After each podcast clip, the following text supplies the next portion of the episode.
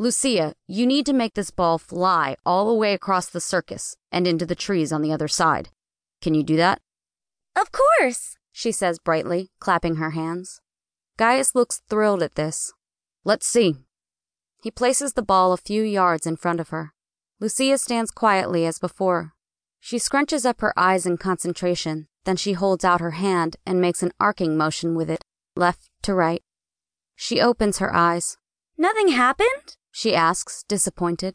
Then she actually pouts. I asked nicely. Damn, Gaius says, frustrated. Hold on just a minute, Gaius. Who did you ask, sweetheart? Cassius patiently inquires, with a kind smile. Iris, she says, still pouting. Goddess of rainbows. Marta snorts in laughter. I think she might choke. Do you think she was really the best person to ask? Says Gaius, surprised. I mean, she's a minor goddess. She's not particularly powerful, is she? Lucia just wants it to look pretty, says Marta, doubled over in laughter. Idiot! Well, who would you ask, Miss Superpowers? Lucia demands. Mercury, says Marta promptly. We all look at her. He can fly, right? You know, the winged shoes, and he's a major god. Okay, Gaius says. Lucia? Can you go ahead and try asking Mercury, please? Lucia nods, her eyes still narrowed at Marta. We'll see. I hope she doesn't fail on purpose just to show Marta up. First, she performs the invocation prayer. Then she stands tall and clasps her hands together. Next, she tries standing up on tiptoe. Nothing. Her face falls. What did you try this time, honey? Cassius says. What did you envision? I pretended the ball had little winged feet, says Lucia. This sends Marta into more convulsions. That's okay, says Cassius, shooting Marta a look. Maybe we just need to try another method. Mercury is the god of messages, right? Maybe you just need to imagine the ball sending a message over to the target. We all like this idea, but unfortunately it doesn't work. Then we try every other possible angle we can think of for asking Mercury to make the ball fly. Cassius sets up his little altar, and we make sacrifices of dried fruit, cakes, even wine, but nothing helps.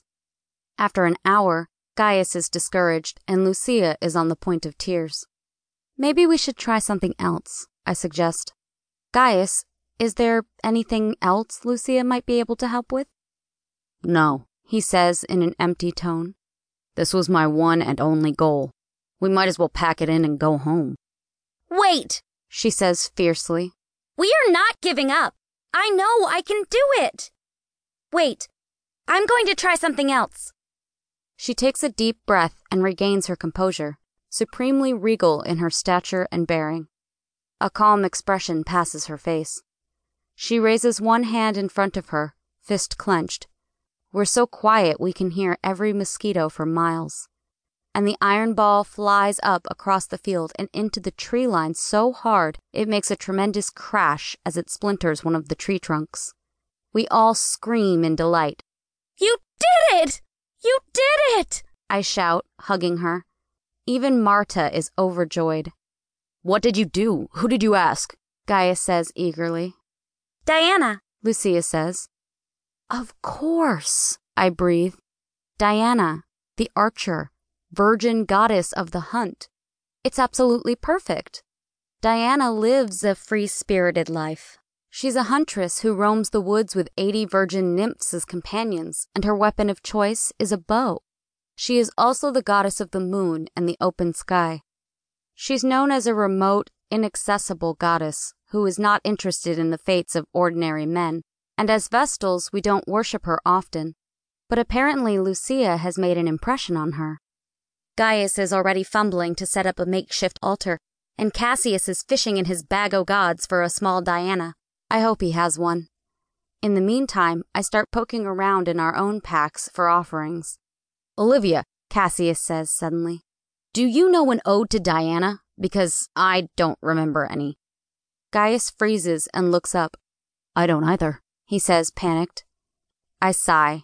This is a tough one. Okay, give me a second, I say. Then I recall.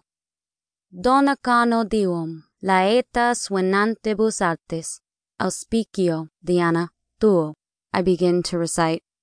I sing in thanks for the gifts of the gods, and for those gifts, O Diana, which are under your auspices, for those skills in which hunters delight.